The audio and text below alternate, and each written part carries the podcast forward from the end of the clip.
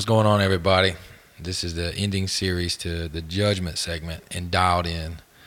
1 Corinthians 13, 4 through 5 says, Love is patient and love is kind. Love is not jealous or proud or rude. It does not demand its own way.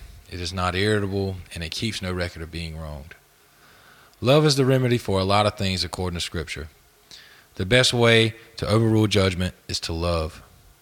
That's what God the Father and Jesus Himself did for us it's hard to not keep in mind the faults of other people and what they did to us or what they do to themselves that may upset us.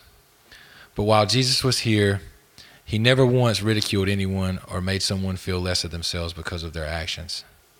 Why is it so important for us to judge instead of love? I guess it just comes natural due to human nature. All a part of our egos and self esteem. Well, at least I'm better than him or her.